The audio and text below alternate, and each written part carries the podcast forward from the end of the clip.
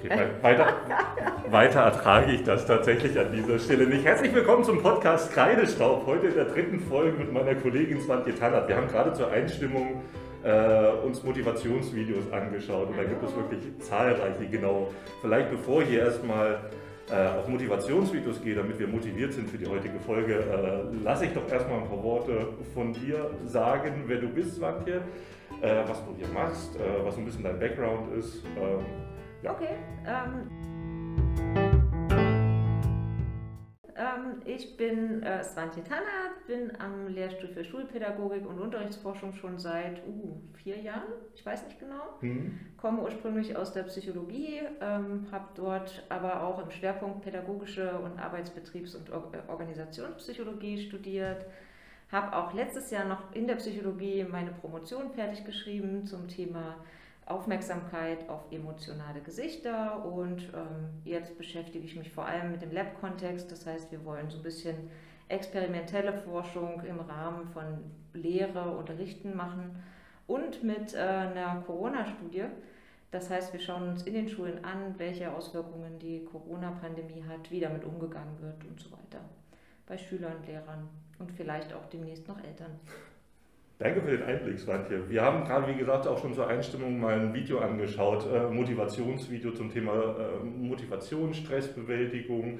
Äh, da gibt es auf YouTube tatsächlich zahlreiche. Äh, ich habe jetzt mal versucht, auch irgendeinen Spielfilm zu finden oder irgendein Lied über Prüfungsamt. Das ist ein Thema, was in der Popkultur ein bisschen umgangen wird, habe ich das Gefühl. Äh, wahrscheinlich als jeden irgendwie an schreckliche Erinnerungen ist. Und wir haben jetzt gerade äh, ein YouTube-Video geschaut eines Dozenten, der versucht, Studierende äh, zur, vor einer Klausur zu motivieren auf eine äh, etwas doch befremdliche Art und Weise, wie wir beide vielleicht ähm, gesehen haben. Aber wie ist es denn bei dir, Svantje, gewesen in der Vergangenheit? Äh, Umgang mit Prüfungsstress, Prüfungsamt, ich meine, du hast gerade gesagt, deine Promotion ist gar nicht so lange her, das war letztes Jahr. Das heißt, du kannst dich bestimmt noch lebhaft an die Phase erinnern, auch wenn es jetzt bei den einen oder anderen jetzt eine mündliche Prüfung nur ist, nur, nur bitte Anführungszeichen nur eine Klausur, die die jetzt in, äh, in den Bildungswissenschaften, in der Schulpädagogik ablegen. Wie waren deine Erfahrungen bisher immer mit genau diesem Phänomen? Also tendenziell gibt es auf jeden Fall einen Unterschied zwischen schriftlich und mündlich bei mir. Ich bin sehr aufgeregt, wenn ich mündliche Prüfungen vor mir habe. Bei schriftlichen Prüfungen reicht es mir in der Regel, wenn ich irgendwie mit anderen Leuten nochmal abspreche, was so die wichtigen Inhalte sind oder meine Fragen kläre.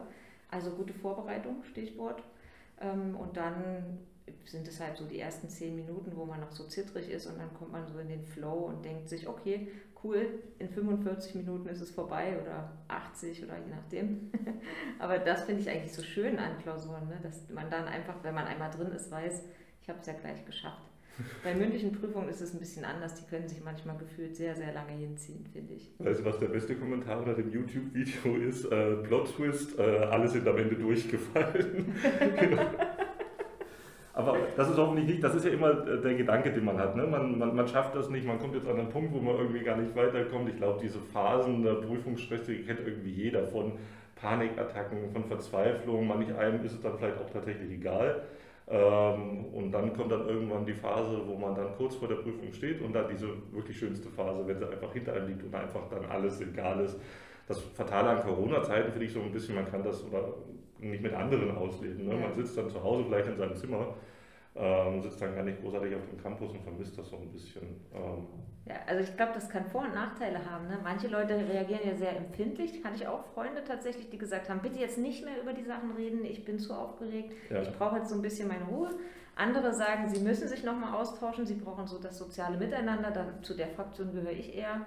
Ähm, aber ja, für einige ist Corona sicherlich angsttechnisch jetzt ein Problem. Mhm, weil sie doch viel auch dann alleine gelassen sind. ähm, was ich auch gelesen habe, das fand ich zum Beispiel spannend in der Vorbereitung jetzt auf äh, diese Folge, dass gerade sowas wie Prüfungsstress, Prüfungsamt man irgendwie sozialisiert und erlernt hat. Also gerade von, von Kindesbein äh, in der Grundschule bis dann über, was weiß ich, äh, die weiterführenden Schulen und dann letztendlich jetzt im Studium hat man sowas wie Prüfungsangst und Prüfungsstress tatsächlich auch erlernt und auch sozialisiert, weil man dann irgendwelche Verhaltensweisen zutage legt, dass man anfängt, was weiß ich, zu zittern oder irgendwelche Panikattacken zu bekommen.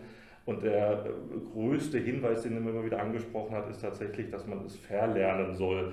Aber das ist tatsächlich, stelle ich mir extrem kompliziert vor. Wie waren deine vielleicht bevor wir auf das Verlernen kehren, so, dieses Erlernen, deine, Erlernen, deine Phase im Umgang mit Prüfungsamt, Schulzeit, wie sah es denn da bei dir aus? Weil du hast jetzt von der Promotion gesprochen.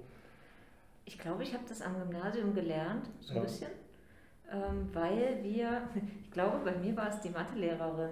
Wir hatten eine schrecklich kinderfeindliche Mathelehrerin. Schöne Grüße da draußen, falls Sie uns gerade Frau Enzian, wenn Sie uns hören.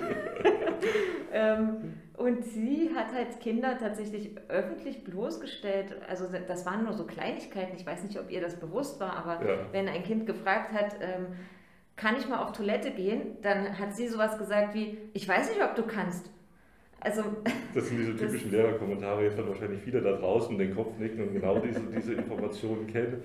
Äh, und die hat dir tatsächlich das so ein bisschen mit verdorben? Genau, oder? und sie hat halt auch immer Schüler vorgenommen, fast ja. jede Stunde musste jemand irgendwie performen und das war für mich ganz, ganz schrecklich. Und Geografie auch, da war der Lehrer eigentlich nicht böse, aber da war das auch so, dass man nicht genau wusste, ob man drankommt. Ja. Und diese Unsicherheit verbunden mit der, mit der Angst, dass man es nicht leisten kann, das war schon immer schlimm für mich. Ja. ja. Und diese Erfahrung kenne ich tatsächlich auch noch. Ich hatte einen Geschichtslehrer, der hat jede Stunde zwei Leute am Anfang drangenommen für die mündliche Prüfung, weil das immer als Wiederholungsphase gesehen hat. Ich meine, genau. die Stunde war damit relativ schnell um, dann blieben noch 20 Minuten übrig, neue Sachen zu vermitteln, die man dann in der nächsten Stunde wieder überprüfen kann. Und dieser permanente Prüfungsdruck, das ist tatsächlich was. Das hat man im Studium auch, aber nicht natürlich in dieser Intensität. Ne? Die Häufigkeit äh, ist schon eine andere, dafür ist die, die Qualität, der man da ein bisschen Prüfungsamt und Prüfungst äh, Prüfungsamt, schon Prüfungsstress irgendwie ausgesetzt ist, doch vielleicht eine andere, oder? Zumal man da ja die Prüfungsphasen hat. Also man weiß ja, die ersten fünf Monate im Semester passiert erstmal gar nichts, Rock außer dass man ne? ja. lernen kann, wenn man ja. möchte. Also. Bist du dann jemand, weil du genau diese Zeitspanne ansprichst, war es das für dich immer so jemand, der am Ende äh, durchgepowert hat oder warst du eine von denen, die das tatsächlich antizipiert hat, ah, da kommt was, ich mache mal lieber ein bisschen zeitiger meine Vorbereitung und bin dann lieber äh, entspannter in der direkten Vorbereitungsphase. Ich war, glaube ich, so Meso. Also ich habe immer schon Lernkarten mitgeschrieben ja. und habe mir die Skripte besorgt und dann auch bei dem einen oder anderen Fach mal reingeguckt vor der Stunde, aber auswendig gelernt habe ich es natürlich erst am Ende. Okay. Also dann, dann war die ganze Wohnung vollgeklebt mit bunten Zetteln und ähm, dann bin ich da immer lang gelaufen an meinen Schränken und habe die Sachen so durchgearbeitet. Das, das klingt aber sehr äh, systematisch. Also Anna und ich haben in der letzten Woche äh, genau den Punkt auch so ein bisschen gesprochen, haben gesagt, um Gottes Willen, äh, wir kennen die Leute mit den Lernkarten, da waren Sie und ich auch nicht die Typen für, die die immer so geschrieben haben, wenngleich, das habe ich auch schon in der letzten Mal erwähnt, für mich waren immer so die Exzerpte so ein bisschen das A und O, mit dem ich gearbeitet habe, aber bietet sich auch nicht in jedem Fall an. Aber heute soll es weniger tatsächlich um so diese systematische Prüfungsvorbereitung gehen, sondern das Thema ja auch Umgang mit, mit Lernstress, Vorprüfungsstress und gerade auch Prüfungsängsten. Ähm, du hast gesagt, du warst so der angespannte Typ, aber, aber direkt Prüfungsangst äh, war für dich gar kein Thema? Ich, also ich glaube, das ist ja ein Kontinuum und das ist nie so stark geworden, dass ich mich hätte behandeln lassen. Ja. Ähm, aber sicher, also ich würde schon sagen, dass ich in bestimmten Situationen schlechtere Ergebnisse erzielt habe, weil ich Angst hatte. Also in der Schule, in der Schule tatsächlich habe ich einmal zu meinem Mathelehrer gesagt, der wollte mich vorholen, weil ich auf 1,5 stand. Und er hat gesagt, wir entscheiden jetzt mal, ob du eine 1 oder eine 2 bekommst. Okay. Und dann habe ich gesagt, okay, äh, brauchen Sie mich jetzt gar nicht vorholen, weil ich bin so aufgeregt, dass es eh auf eine 2 rausläuft. Und dann hat er aber netterweise mich nicht vorgeholt. Das war, es war nicht die Frau Enzian, das war dann später in der Kurzschule. das muss ich schon wieder rauspiepen. Und äh, also herzliche Grüße an Herrn Kammel. Der war sehr nett und hat mir dann doch die Eins gegeben ohne eine Leistungskontrolle. Okay. Mhm. Wir kommen jetzt langsam ins Alter, wo man sich fragt, ob überhaupt die alten Lehrpersonen überhaupt noch existieren. Da denke ich gerade drüber nach, ob die tatsächlich auch jetzt in dieser Situation sind, noch einen Podcast zu öffnen. Ja, ähm, wahrscheinlich haben die auch gar keine Zeit dafür. Also Angst vor der Midlife Crisis ist dann vielleicht ein Thema, was ich in einer der späteren Folgen irgendwie nochmal aufgreifen werde.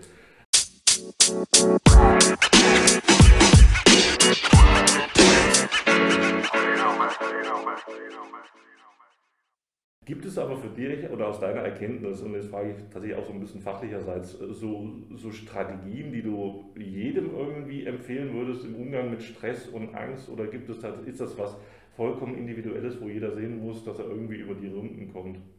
Also ich glaube, das Wichtigste ist, äh, bei Prüfungen gut vorbereitet zu sein. Mhm. Das nimmt schon mal eine ganze Menge an Stress, aber auch ähm, auf keinen Fall zu vermeiden. Also Angst ist ja, der, die wichtigste Strategie gegen, gegen Angst ist eigentlich Konfrontation.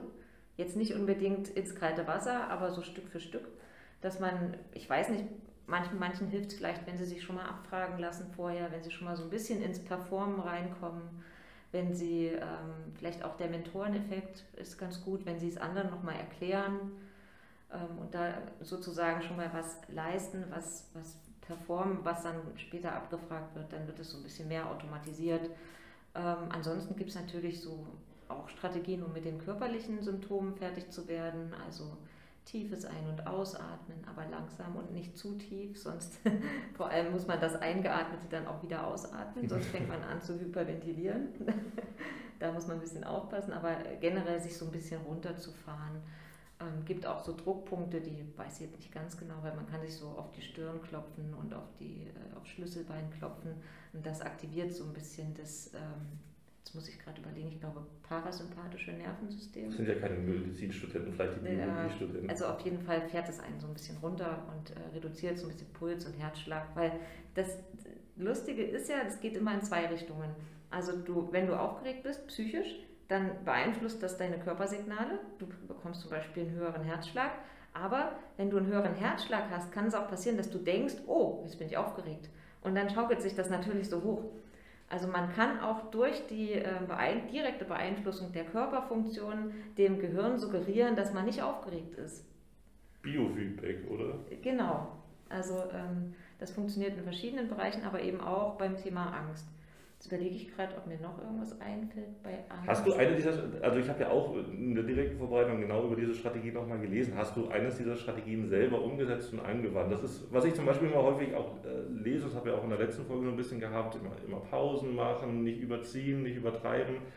Und wenn ich dann über meine eigenen Verhaltensweisen nachdenke, war ich tatsächlich derjenige, der kaum Pausen gemacht hat, der es immer übertrieben hat und äh, tatsächlich dann auch in der direkten Vorbereitung manchmal in diesen Panikmodus auch kam. Ähm, gibt es aber tatsächlich auch so Techniken, die du selber angewandt hast, von denen du jetzt auch beschrieben hast? Also auf jeden Fall die gute Vorbereitung. Ja. Das war mir immer sehr wichtig. Das wusste ich auch. Wenn ich nicht vorbereitet bin, dann konnte ich es gleich ganz vergessen. Bist du mal vor unvorbereiteten Prüfung? Das ist zum Beispiel eine Horrorvorstellung von mir. Ich hatte mal beim Gedichtlernen, also in der Schule, wir mussten ein Gedicht auswendig lernen. Ich hatte es einfach verschwitzt. Ich wusste es nicht mehr. Okay. Und dann musste ich es vortragen. Es war eine Vier. Ja, aber ich habe hab den beiden, die vor mir dran waren, zugehört und versucht, mir so viel wie möglich zu merken. das ist aber Wahnsinn, okay? Und trotzdem die vier bekommen. Äh, wohlwollender Lehrer, aber auch wohlwollende Situation. Das ist aber auch eine Situation, vielleicht gucken wir gleich auch nochmal auf die andere Seite, wenn ich mir so vorstelle, gerade auch als Prüfer oder in dem Fall Lehrer ich hätte total, nicht Mitleid, aber ich würde total auch mit jemandem, ich bin dann vielleicht auch so der empathische Typ, der dann selber anfängt zu zittern und zu schwitzen, wenn ich merke, derjenige gegen mir äh, dreht jetzt auf, was Prüfungsamt betrifft, aber stimmt, vielleicht wir so, zu solchen Regulationsstrategien auch gleich nochmal. Noch, ja, dazu habe ich auch noch eine Geschichte. Mhm. Okay. Also jetzt nicht Geschichte, aber auch Erfahrungen damit, ja. ja. Ähm, okay, weil jetzt wollten wir nochmal eigene Strategien. Ja, genau. Also das mit dem Atmen mache ich schon auch, ähm, dass ich versuche, mich runterzuatmen und ähm, ruhig zu werden. Und was ich auch noch mache, ist ein gutes Frühstück einnehmen. Okay. Und manchmal auch noch ein zweites, wenn die Prüfung jetzt um 10 ist oder so. Ich bin ja ein sehr früher Frühstücker, dass ich einfach gut versorgt bin in dem Moment. Und das hilft mir auch ganz gut, dass der Zuckerspiegel nicht zu tief fällt. Man kommt ja auch mal, manche kommen dann ins Stressfutter. Neulich war jemand, der fast gar nichts irgendwie dann runterbekommen hat, gerade in Prüfungssituationen und dann eher mit Übelkeit zu kämpfen hatte, wenn es dann direkt darauf zuging. Aber äh, naja, trinken ist vielleicht in der Situation vielleicht auch ganz, ganz gut. Was, was mir immer geholfen hat, wenn ich gerade selber nochmal drüber nachdenke, das habe ich dann aber auch erst später erfahren, waren ähm, so Notizzettel zu schreiben. Also jetzt nicht inhaltliche Prüfungszettel, sondern was muss ich noch machen? Denn für mich gibt es keine schlimmere Situation, als wenn ich so eine, so eine Nebelwolke quasi in meinem Kopf habe, von einem Aufgabenwust, aber nicht eine Struktur irgendwie sehe und so eine, so eine Abhakliste. Und ich glaube, das ist was, was mir zum Beispiel in der Regulation geholfen hat, irgendwie zu sehen, okay, du musst jetzt noch den Text lesen, noch den Text lesen, das machst du dann, dann und dann. Ja, also, ähm, stimmt, das geht mir auch so da sehe ich dann eher, okay, das ist auch so, das, dann, dann bleibt es nicht so einen nebulösen Wust, der quasi auf einen zudrückt, ne? diese bedrohliche Wolke, die auf einen zuschwebt und dann kommt irgendwann diese, diese Prüfungssituation. Aber wir waren gerade auch in der Phase, das knüpft eigentlich an dem, was du, an dem an, was du gerade beschrieben hast, äh, mit der Gedichtrezension, was eigentlich tun im Falle eines Falles. Also tatsächlich, äh, ich habe jetzt diese, diese, bin jetzt im Panikmodus direkt in der Prüfung selber, ich habe jetzt einen Blackout. Was tun in solchen Situationen? Also du hast ja relativ elegant reagiert und hast gesagt, okay, meine Strategie, höre jetzt zu und ziehe es halt irgendwie durch, aber was? Also ich glaube, ähm, ein bisschen kann man sich mit Selbstsuggestion helfen, dass man einfach sagt, ich kann das, okay. ich, ich kriege das schon hin, ich kann das. Oder indem man sich überlegt, ähm, wie schlimm wäre es eigentlich, wenn ich es nicht könnte, was sind die Folgen, mhm. ähm, was, was passiert eigentlich mit mir, mit meinem Leben, wie weit sind eigentlich die Auswirkungen. Ja. Ähm, meistens sind die gar nicht so schlimm und das kann man dann für sich besser regulieren. Und was ich auch ganz äh, hilfreich finde, offen sein. Also den Leuten einfach sagen, ich bin gerade mega aufgeregt. Gerade so bei mündlichen Sachen habe ich auch tatsächlich bei meiner Disputation gemacht. Ich habe meinem Doktorvater gesagt, ähm, nimm es mir nicht übel, ich bin gerade nicht so gesprächig, ich bin total aufgeregt und ähm, das hilft, weil Ehrlichkeit ist halt immer gut und dann können die Leute es auch besser einschätzen und mhm. wissen. Ja. Ich überlege gerade, ob es tatsächlich der, immer gut war, ob es nicht auch die, die, die mürrischen Prüfer gibt, ne, die man dann mit dieser Situation vielleicht dann auch sagt, oh, jetzt habe ich wieder so jemanden vor mir sitzen. Also das kennt ja wahrscheinlich auch jeder. Äh, aber jeder, der tatsächlich halbwegs empathisch ist, leidet zumindest ein bisschen auch in so einer Prüfungssituation mit dem, der da gegenüber sitzt. Und dann kommen wir vielleicht jetzt auch zu dem Punkt, den wir vorhin schon mal angesprochen haben. Wie ist es eigentlich auch aus der Position eines Prüfers, wenn jemand vor einem sitzt, wo, wo, du offensichtlich merkst, okay, der ist jetzt in einem Panikmodus und äh, riecht jetzt hier voll die, die Prüfungsangst. Mhm. Wie geht es dir in solchen Situationen? Also mich, mich, nimmt das auch sehr, sehr mit. Ich versuche das aber ähm, natürlich nicht zu übertragen. Ich, also, denn ich bin ja in dem Fall die Rolle des ähm, Gegenpols. Ich mhm. muss versuchen, denjenigen runterzufahren, weil ich möchte, dass er erfolgreich die Prüfung abschließt.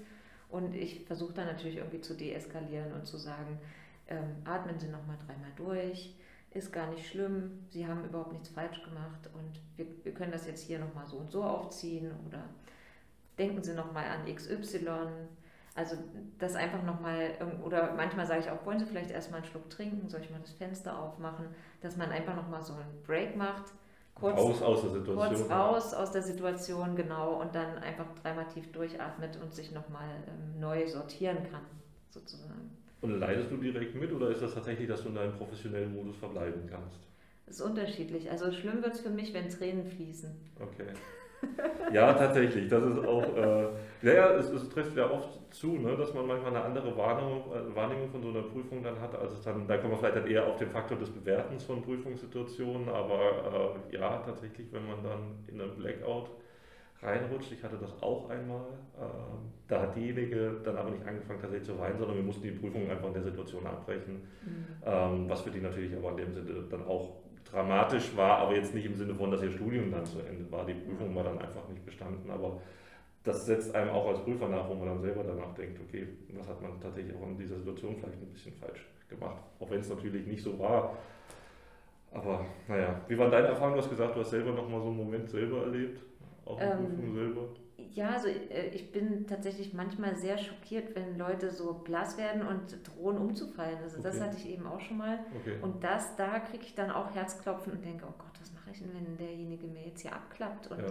wie kann ich das jetzt verhindern? Also das finde ich dann schon auch kritisch, wenn es so in den körperlichen Bereich reingeht. Ja, das stimmt. Wobei man natürlich, ich weiß gar nicht, als Lehrer musst du natürlich einen Erste-Hilfe-Schein äh, machen und den musst du auch zweijährig auffrischen. Das äh, Spoiler an der Stelle müssen wir so gar nicht großartig ja. vorweisen, wo ich mich auch frage, wir sind trotzdem im Lehrbetrieb ja tätig. Ja mit Menschen. Es wird zwar empfohlen, aber tatsächlich auch nicht verlangt. Das ist ein bisschen merkwürdig, muss ich ehrlicherweise gestehen. Mhm. Ich habe Gott sei Dank noch meinen Auffrischungsschein gemacht, äh, kurz am Ende meines äh, praktischen Lehrerdaseins. Das heißt, ich habe zumindest noch den großen Schein. Ich habe den letzten von der Fahrprüfung. Wer kennt sie nicht? Die Puppe, die vor einem lag. Das, äh, mein Freund hat damals die Puppe in der Fahrprüfungssituation auch kaputt gemacht, das weiß ich bis heute noch. Oh. Naja, man musste so, so relativ stark auch draufdrücken und da hat irgendwie Knack gemacht und dann war die Puppe am Ende. Da war damals der Fahrlehrer auch, also nicht der Fahrlehrer, der Rotkreuzmann, relativ sauer. Aber ja, okay, wie kommen wir jetzt von der Rotkreuzpuppe wieder zurück zur Prüfungssituation selber? Was würdest du denn eigentlich Prüflingen ähm, vielleicht auch so persönlich noch an Tipps mitgeben? Gerade mit Blick auf die Prüfungsvorbereitung, auf die Prüfungssituation, was ich einen sehr guten Punkt vorhin fand und vielleicht das voraus, äh, vorwegzugreifen war, nehmen Sie es nicht ganz so ernst und machen so ein bisschen Folgenabschätzung. Ich glaube, das ist ein wichtiger Punkt den genau. du angesprochen also hast. Ich, ich kann es ja nochmal zusammenfassen. Das erste ist, die Prüfung wird ihr Leben nicht bestimmen und selbst wenn es ihr Leben bestimmt, finden sie trotzdem einen Weg. Mhm. Also es ist nicht, äh, dass ihnen irgendein Körperteil amputiert wird oder so. Man kann auch noch ein anderes Fach studieren, selbst wenn man rausfliegt oder man kann auch einen anderen schönen Beruf ergreifen. Es gibt sehr, sehr viele Möglichkeiten in unserem wunderbaren Land. Ja. So, erster Punkt. Zweiter Punkt äh, wäre natürlich, wenn Sie noch nicht in der Situation sind, dass es ganz so fatal ist, dann bereiten Sie sich einfach gut vor. Ähm, nutzen Sie die Gelegenheit, Lerngruppen zu bilden. Das hat mir immer sehr, sehr viel geholfen, tatsächlich über den Tutoreneffekt. Das ist eine viel bessere Vorbereitung, als wenn man nur alleine ist, weil man auch nochmal unbekannte Fragen bekommt. Man bekommt nochmal Sichtweisen, die man vielleicht selber nicht gesehen hat. Ähm, das ist das Zweite. Dann äh, am Tag der Prüfung versuchen Sie irgendwie entspannt zu starten. Nehmen Sie, wenn Sie können, ein gutes Frühstück ein. Ansonsten nehmen Sie sich was mit für Notfall und ähm, atmen Sie ruhig. Nehmen Sie sich Zeit, das finde ich auch wichtig, dass Sie nicht irgendwie 20 Minuten vor der Prüfung erst aufstehen, sondern lieber anderthalb Stunden und dann ganz langsam reinstarten und lieber ein bisschen Puffer einplanen überall, dass da nicht noch anderer Stress dazu kommt. Ähm, genau. Und was hat man vorhin noch alles gesagt? Das, das war so im Wesentlichen. Ne? Das ist ja eine relativ gute Liste. Wie gesagt, Sie finden im Internet eine ganze Menge Beschreibungen dazu, auch zur äh, Vorbereitung, äh, zu dieser Dekonditionierung von Prüfungsamt und Prüfungsstress. Auch da gibt es eine ganze Menge Hinweise, die Ihnen sicherlich helfen kann. Letzte Frage an dich, Swantje. Wie stehst du zu Glücksbringern? Oh, das ist ein witziges Thema. Ich hatte mal welche, aber ich habe nicht immer welche. Ich glaube, ich hatte mein, bei meiner Disputation hatte ich keinen. Habe ich überhaupt nicht dran gedacht, dass ich einen haben könnte. Aber als, als Jugendliche hatte ich mal welche. Ja, finde ich gut, wenn man, wenn man einen hat. Und ich glaube, wenn man dran glaubt, ist das auch äh, echt gut für die Psyche. Und ach so, was ich noch sagen wollte, ähm, denken Sie an die körperliche Rückkopplung. Langsam atmen, suggeriert, ich habe keine Angst. Das ist auch noch ganz gut.